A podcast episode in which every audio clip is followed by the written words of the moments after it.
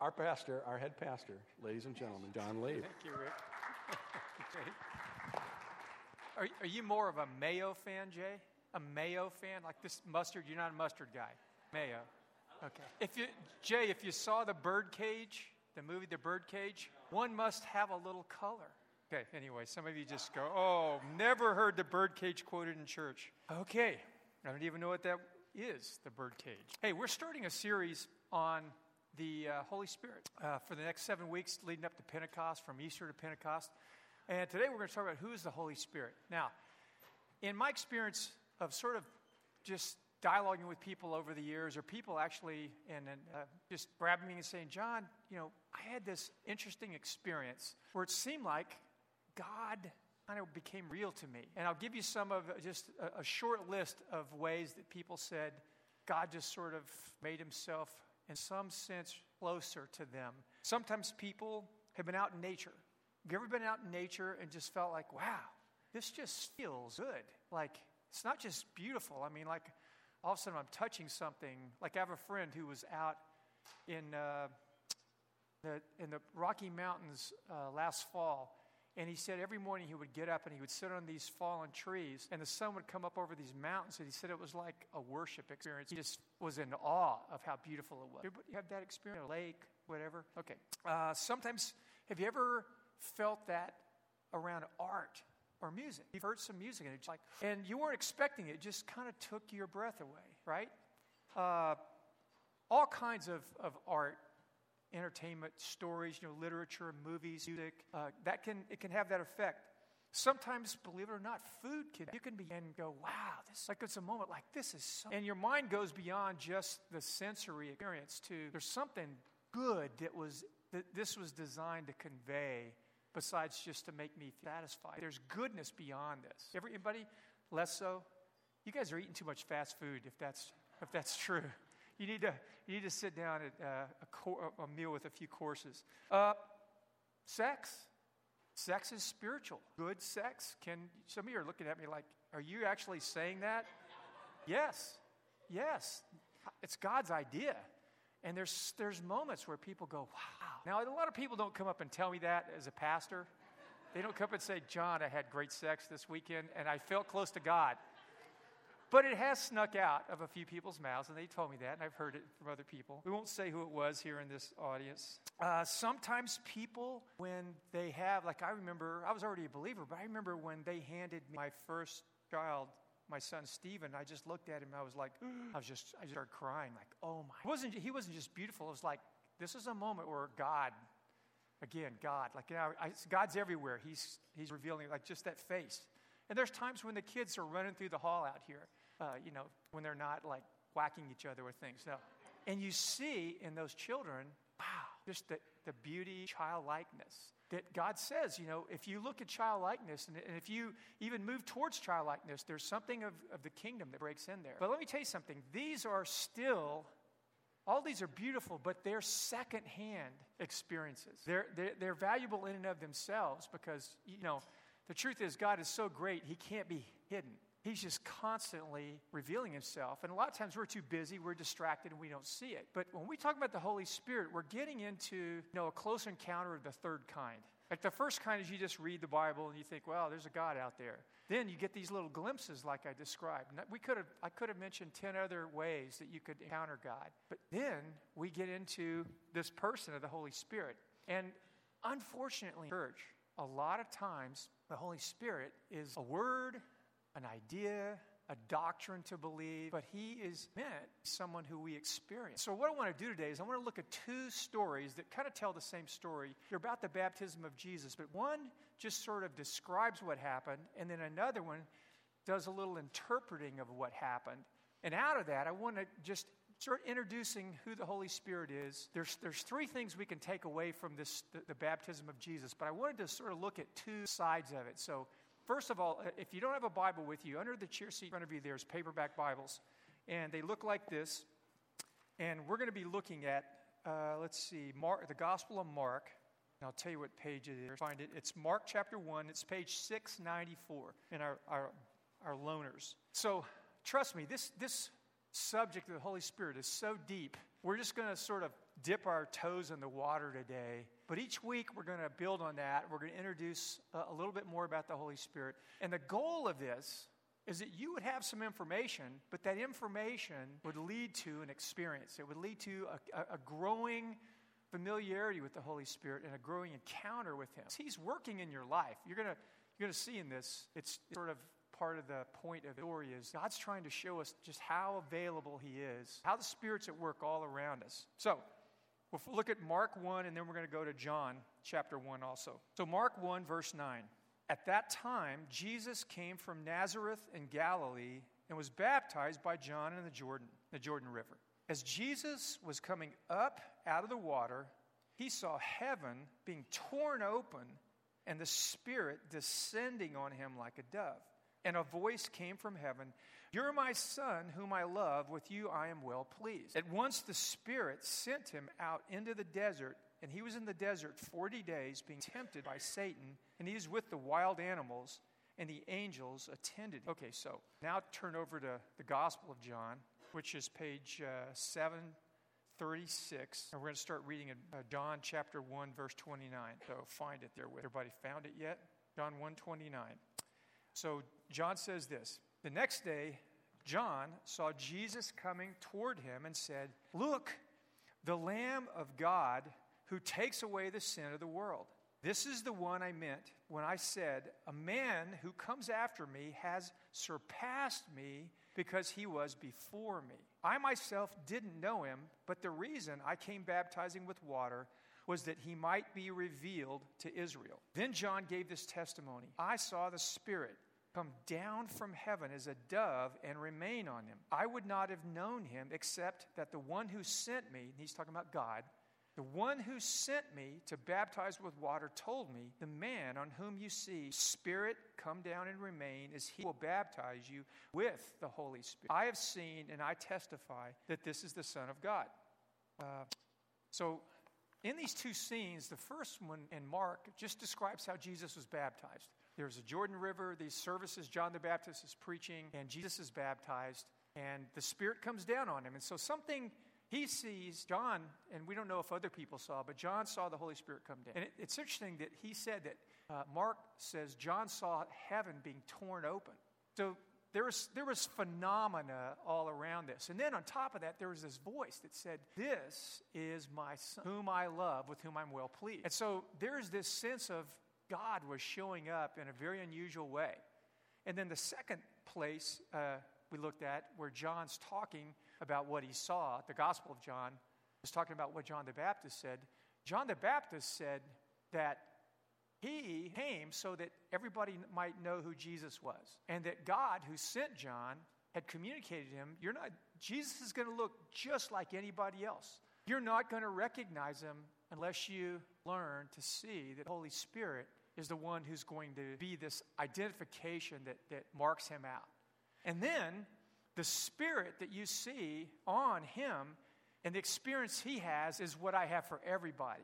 Because when Jesus was baptized, he came up out of the water, the Holy Spirit came on him, and John looked at that and he started telling people what he experienced. He's going to help everybody come into that. So at that point, he was talking to a group of people who, for the most part, their lives were characterized by a second kind of experience they, they, were, they had this second-hand relationship with God.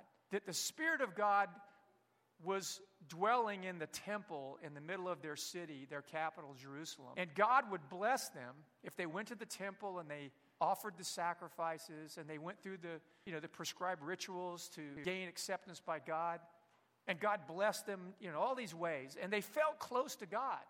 That temple was, you know, like the centerpiece of, of their lives but it was a second-hand kind of thing. Just like people that experience God in nature or in food or art or a child, those are all legitimate ways to see something about who God is, but God means for us to know more and for it to be way more personal. And so Jesus came along, and it's like he showed them what they're meant for. And there's three things that that we can take out of this little story that Jesus, and each of them relate to us in a very day to day personal way. There are three things. The, the, first one was the Spirit, Well, the point of that, that story is who's the Holy Spirit? The Spirit is the personal, empowering presence of God in the world. And in the Old Testament and in the New Testament, the word spirit that they chose to use to designate this mysterious person who's God is the word for air and for breath. And God's trying to say something to us. I made this point before, so you've heard it, but just to remind you, God's trying to say his spirit is we're permeated with. The fact that we breathe air in and out is like a, a moment by moment parable that God wants to invade our lives. He wants to fill us. And that, that just like air is so crucial to life, God and his presence is even more crucial. So Jesus shows us in his baptism that who is the Holy Spirit? That's the question. Who is the Holy Spirit? He is God's personal, empowering presence in the world. He's personal. God becomes personal. So the Spirit isn't just a force, you know, a force, a feeling, like a goosebump that comes over you. The Spirit is a person, just like the Father is a person and Son. God the Father, God the Son, and God the Spirit. But people tend to think of the Spirit impersonal, yet He's not. Very personal. And so the Spirit in Jesus' baptism gives us this picture of something that we're being invited into. And John the Baptist says to all the people from then on, once he met Jesus and he saw that, he said, This he's the Lamb of God. He's the one that's going to take away the sin of the world. And he's also the one who's going to immerse you in God's personal, empowering presence. And so there's three things you can take away from this. The Spirit is the one who pursues. The Spirit is the one who points us to Jesus, and the Spirit is the one who immerses us in the presence of God. So that we're, because you know, the picture, I'll, I'll, point this out in a second. The, the word baptize, baptizo in Greek, it was, it was a word that they used in their day to day life. And it meant, well, you could take three different images. It meant like taking a cloth and dipping it in dye. You take a, so you take a, a, a white cloth and you dip it in some blue dye. You pull it out, the cloth is permeated by the dye and the dye becomes blue. So, what he's saying is, God wants to dip us in his presence to the point that when we are pulled out, we're immersed and we're changed. It's a, it's a picture of something, of being overwhelmed. Overwhelmed. It's not just a picture of like a nice thought goes through your head. Nicer thoughts come in than were than are normally there. It's a picture that suddenly God's thoughts, God's way of his perspective penetrates your mind and your being. God's feelings, God's heart, God's love, God's presence. It, it just, it penetrates every part of you. And it's not something that you have to get cleaned up to experience. It's just something you welcome as a gift. And then it does the thing that you want to do, which is change. It changes you. So the Spirit pursues us. Look at this for a second. John, who we talked about, he was empowered. If you read his story, when he was still in his mother's womb, he had this, his mother and, and he as, a, as an unborn baby were filled with the Spirit when Mary came into his house. And then her father, I mean, uh, John's father, Zachariah, was filled with the Holy Spirit. Then Mary was filled with the Holy Spirit. All because Jesus came on the scene. So John was empowered by the Spirit, and he was sent out to proclaim to people, you know, that God's going to show up. The good news that God was on his way, and the way that you prepared for him, well, I'll tell you about that in a second, but he, he was calling the people to prepare for God's coming. But he was a picture, the Spirit came on him, and he would go out to where people were, and his whole goal was to awaken them how much they needed God. That, that we all kind of live in this satisfied condition that everything's okay enough until God comes along and He begins to pursue us and He begins to make us dissatisfied with the status quo. It's like sometimes we walk around and we're just frustrated. And what we let our frustration do, we let it sort of percolate into irritation. And what we do then is we direct it out at the people around us. And we just say, ourselves, if those people would just straighten up, I wouldn't feel so frustrated. But that frustration, if you would sit with it and you'd sift it, you would find underneath it a hunger for something more than you have. But we often don't do that. We just sort of live on the superficial level of our life and we just are frustrated with the people around us and, and irritated. And we don't stop, and I don't mean we're not ever aware that we have to change, but we miss the fact that God's trying to stir us up because He wants to satisfy us. And so we miss what He's inviting us into because we think the problem is in circumstances around us. And they, you might have reason to be irritated and frustrated with the people around you, but even if they change, wouldn't satisfy what's really inside you. Anybody, anybody ever experienced that? I mean, just even lie to me. Just say, yeah, John. So I just feel I'm connecting to the audience. Okay, good. I feel better. All right. So John is preaching this message, and the people are waking up. But it's surprising the people that are waking up. You would think that the really good people, the good church people, the religious people who are already faithfully trying to relate to God and do the right thing, you would have thought when John came along, they would be the first in line to respond to him, but they weren't. It was to John's and everybody's surprise. All the people, sort of, you know, the troublemaking people in town were the ones that responded to John. In fact, John made it, it, it his, his kind of crusades were housed out in the desert. So if, if what John was saying spoke to you, to hear more and sort of sort it out, you had to go out in the middle of nowhere. And, you know, most people, when they're going to have a concert or a big gathering, like they'll go in the center of towns and communities and they'll hire the biggest venue because, you know, people want something like that. John did the exact opposite. He went, like, went out in the middle of nowhere, desert. And it was a picture. He was trying to, eh, trying to work with what God was already doing in, in their hearts was You've got to realize the problem is you. You've got to face that. And so God was pursuing him. And the fact that Jesus went right down into the middle of John's baptismal service in the Jordan River, it's just another picture that God was pursuing them. He so he pursues you. Are you experiencing anything like that in your life right now? Where, where you're frustrated with certain things, you're hungry, you feel parts of your life, there, you see parts of your life that you just go, I can't fix this. This my life doesn't work the way I think it's supposed to. And maybe you, you've even tried this and this and this and this, and it's not working. And you're wondering, what is the solution? Well, before you sort of slip back into your old you know, salvation schemes, your old ways of coping, the next point is where John directed the people to.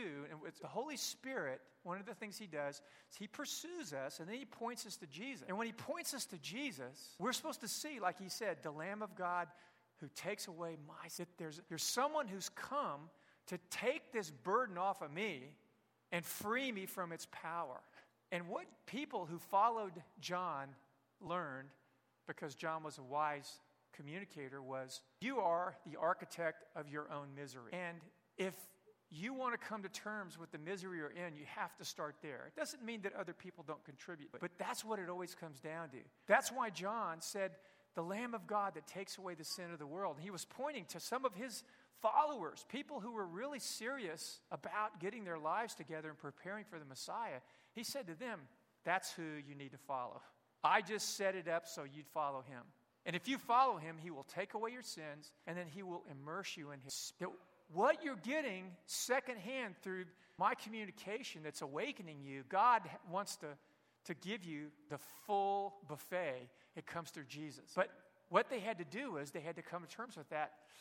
I got to repent. Repentance is this hard. It's a hard thing to own up to. What, what is my part of this problem? I mean, I'm not naive to know that every marriage has two problems. Every friendship has two problems. Every workplace has many problems. Every church has lots of problems. But the problem solving always starts with, and you can tell how much you've really gotten the message that God's trying to get to all of us is when you start with yourself, when that becomes the reflex. That's your starting point, not everybody else. There's a time to speak up, but you always start, like Jesus said, take, take what? The log out of your own eye first. Then you'll see well enough to deal with it. But that's not our instinct. Our instinct is we're always reaching out. We've got tweezers and pliers and every, every tool that we, we've got a whole toolbox of how to fix other people. Whatever size the thing in your eye is, I've got that size tool for you. If you just you lay down on my couch and open your eyes, and I will go to work on you. And I had someone last week, I made this point in, in the message. Uh, somebody came up to me afterwards and said, I was in a fight with the person in the car with me all the way to church, and both of us were blaming each other for what was going on. And it was like, how did you know that we were doing that? You busted us, you know? This, that was no fun. We came for the hope of the resurrection.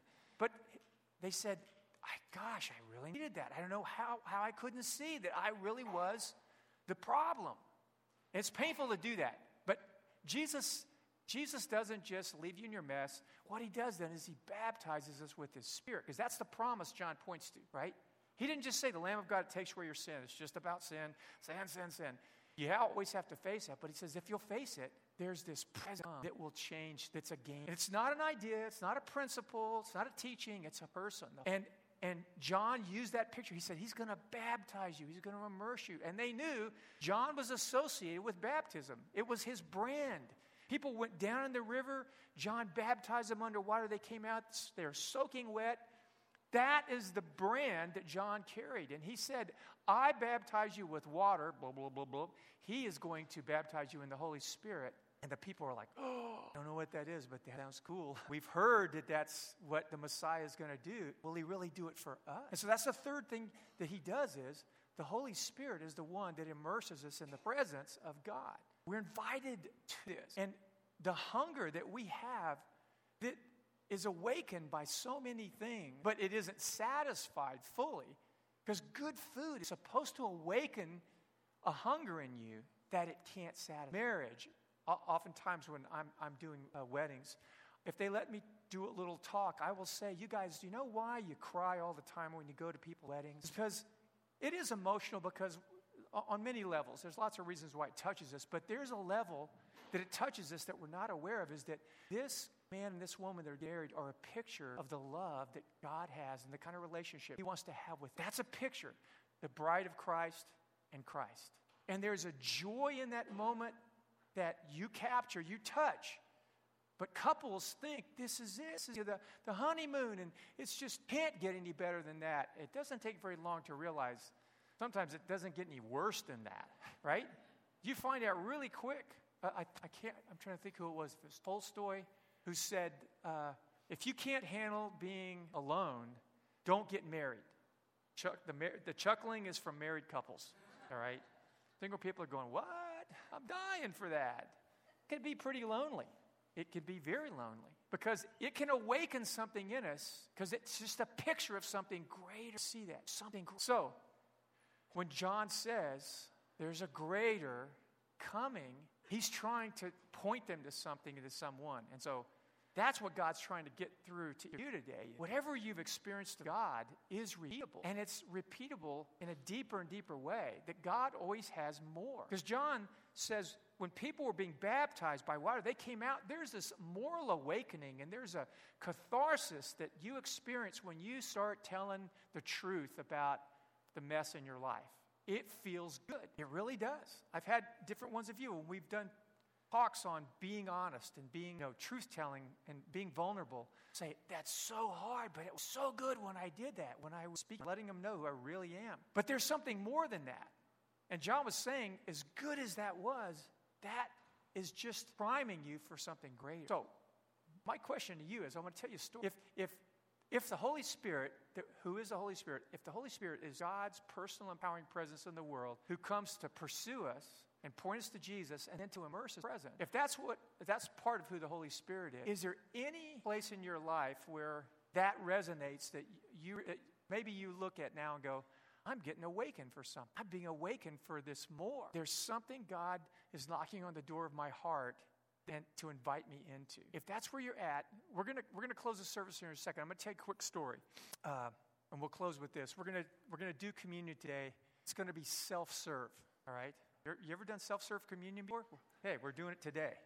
And it doesn't mess it up because either God's here or He's not, no matter what I say or anybody else says. So, there was a lady named Carol, and she was a 30 something mom, five kids, uh, follower of Jesus, leader in her, her faith community, and she was just like respected by everybody. She was a teacher. She was like one of those people, a pillar in her community. And her husband was a very successful, a, he, he had been a very successful professional, made a lot of money, and then he and his wife both came to Christ. He gave that career up and became a pastor. Uh, but it got really, really hard. Pastoring can do that. Even though the church that he became pastor of became the biggest church in their denomination in the whole country, all of the United States, under his leadership, he, he just got burned out and resigned. And so he went back to a, a like a, a, consulting gig, and his wife was just cruising along. You know, they were in the, the church, and their lives were just as happy as could be, except under the surface, under that like nice looking surface, was someone who was really self righteous and judgmental and was just going through the motions. Didn't really wasn't really there wasn't a, a love for God, a deep love for God in her heart anymore. And she kind of covered it up by just being right. Right? That's what hap- that's how, one of the ways we cover up our lack of real love for God is we just think I just need to be right. Need to be right. And so in her church, she was like one of the enforcers of being right, and especially in the area of the Holy Spirit. So if people in their church began to have experiences with God and it got a little too carried away, she would confront them and eventually just run them out of the church. Now, you may say, well, that's hard to reconcile someone who, follower of Jesus, with that kind of behavior. Very common. So her husband's traveling, and one day she has a dream. And in her dream, she sees herself on her street. And, and they lived at, at the end of a cul de sac, just like I do.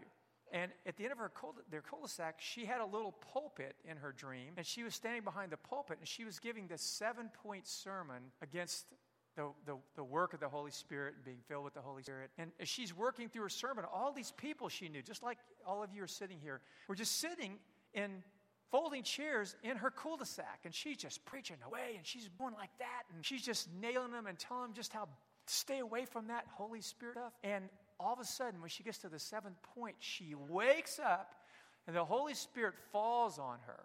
She begins to speak in tongues. She didn't believe in tongues. And she just stops and she's just immersed in the presence of God like more than she'd ever experienced in her life.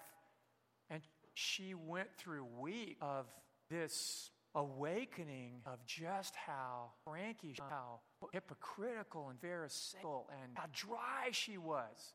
And she just started saying, God, if I've been wrong about this, what else have I been wrong about? And she just began, she started unplugging from all these leadership roles she had in her church. She said, What am I like a mess? And she was just shaken in a way. I, I, I actually know her, met her well after this, but very confident woman. I mean, just poised and smart and, and you know, really quite a leader uh, in her own right, even though her husband is a pretty well known leader. She melted down day after day and week after week. And she tells the story her husband would come home or would call home and say, you know, to the kids that answer the phone, hey, let me speak to mom. Well, you know, mom's busy right now. Well, I need to talk to her. You know, get her on the phone. He goes, Dad, she's in her room crying. What's she crying about? I don't know. She cries all the time now. And she was just repenting. She was repenting. She started thinking of all these people who had been hungry for God that she'd attacked and driven. And she started going to those people one by one, by one, by one, after another, and apologizing. And she said it was just wonder, one wonderful reconciliation after another.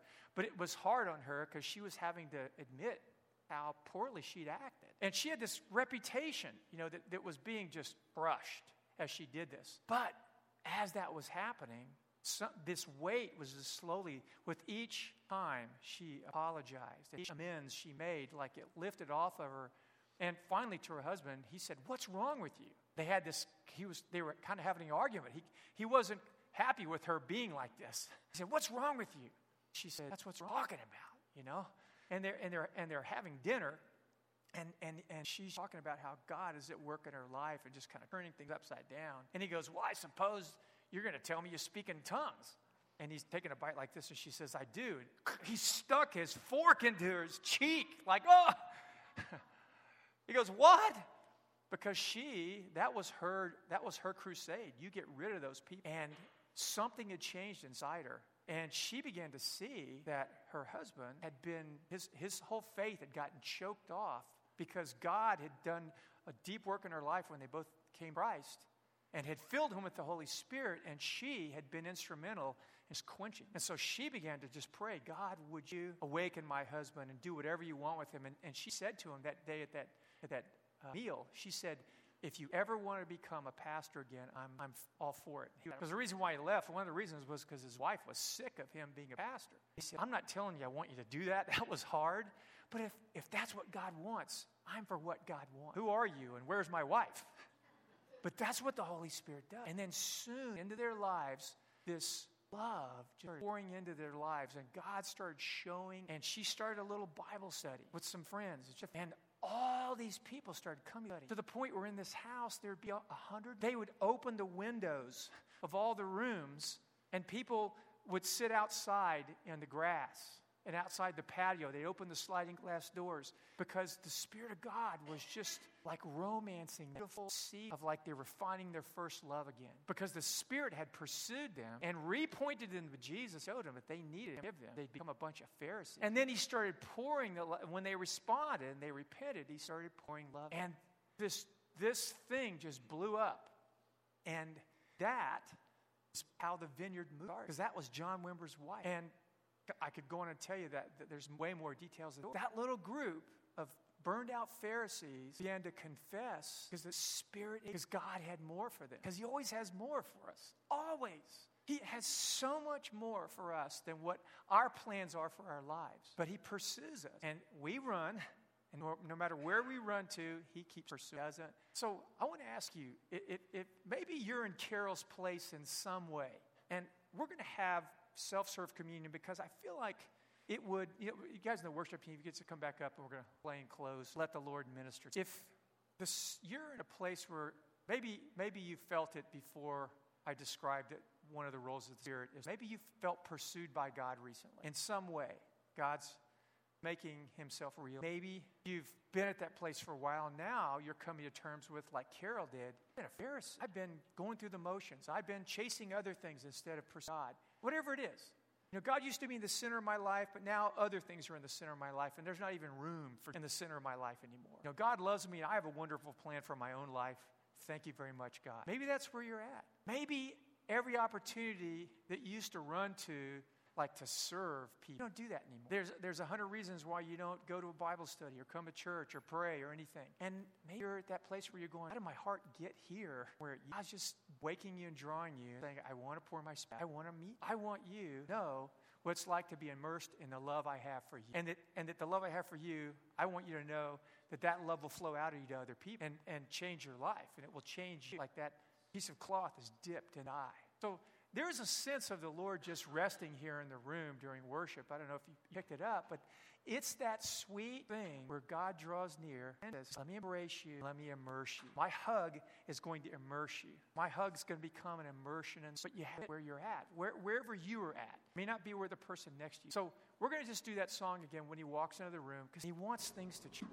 But the ball's in your court. The embrace is waiting you. And the embrace is in And we meet him in communion in his broken body. And this is what Jesus did on, on the night he was betrayed. He said, I'm, I'm going to suffer and die for your sin. And if you come to me, I'm going to forgive you and I'm going to pour out my spirit on you. And it's a renewal. Experience. And so this is his body that was broken for you, this blood that was shed. When you take it, you're remembering what he did for you, welcoming. And when you welcome Jesus, he's going to start filling you. So as you come and take these elements today, as, as the band plays, just come with repentance in your heart. Where repentance, where is it needed? What do you need to own? And, and maybe what you're starting right now is that.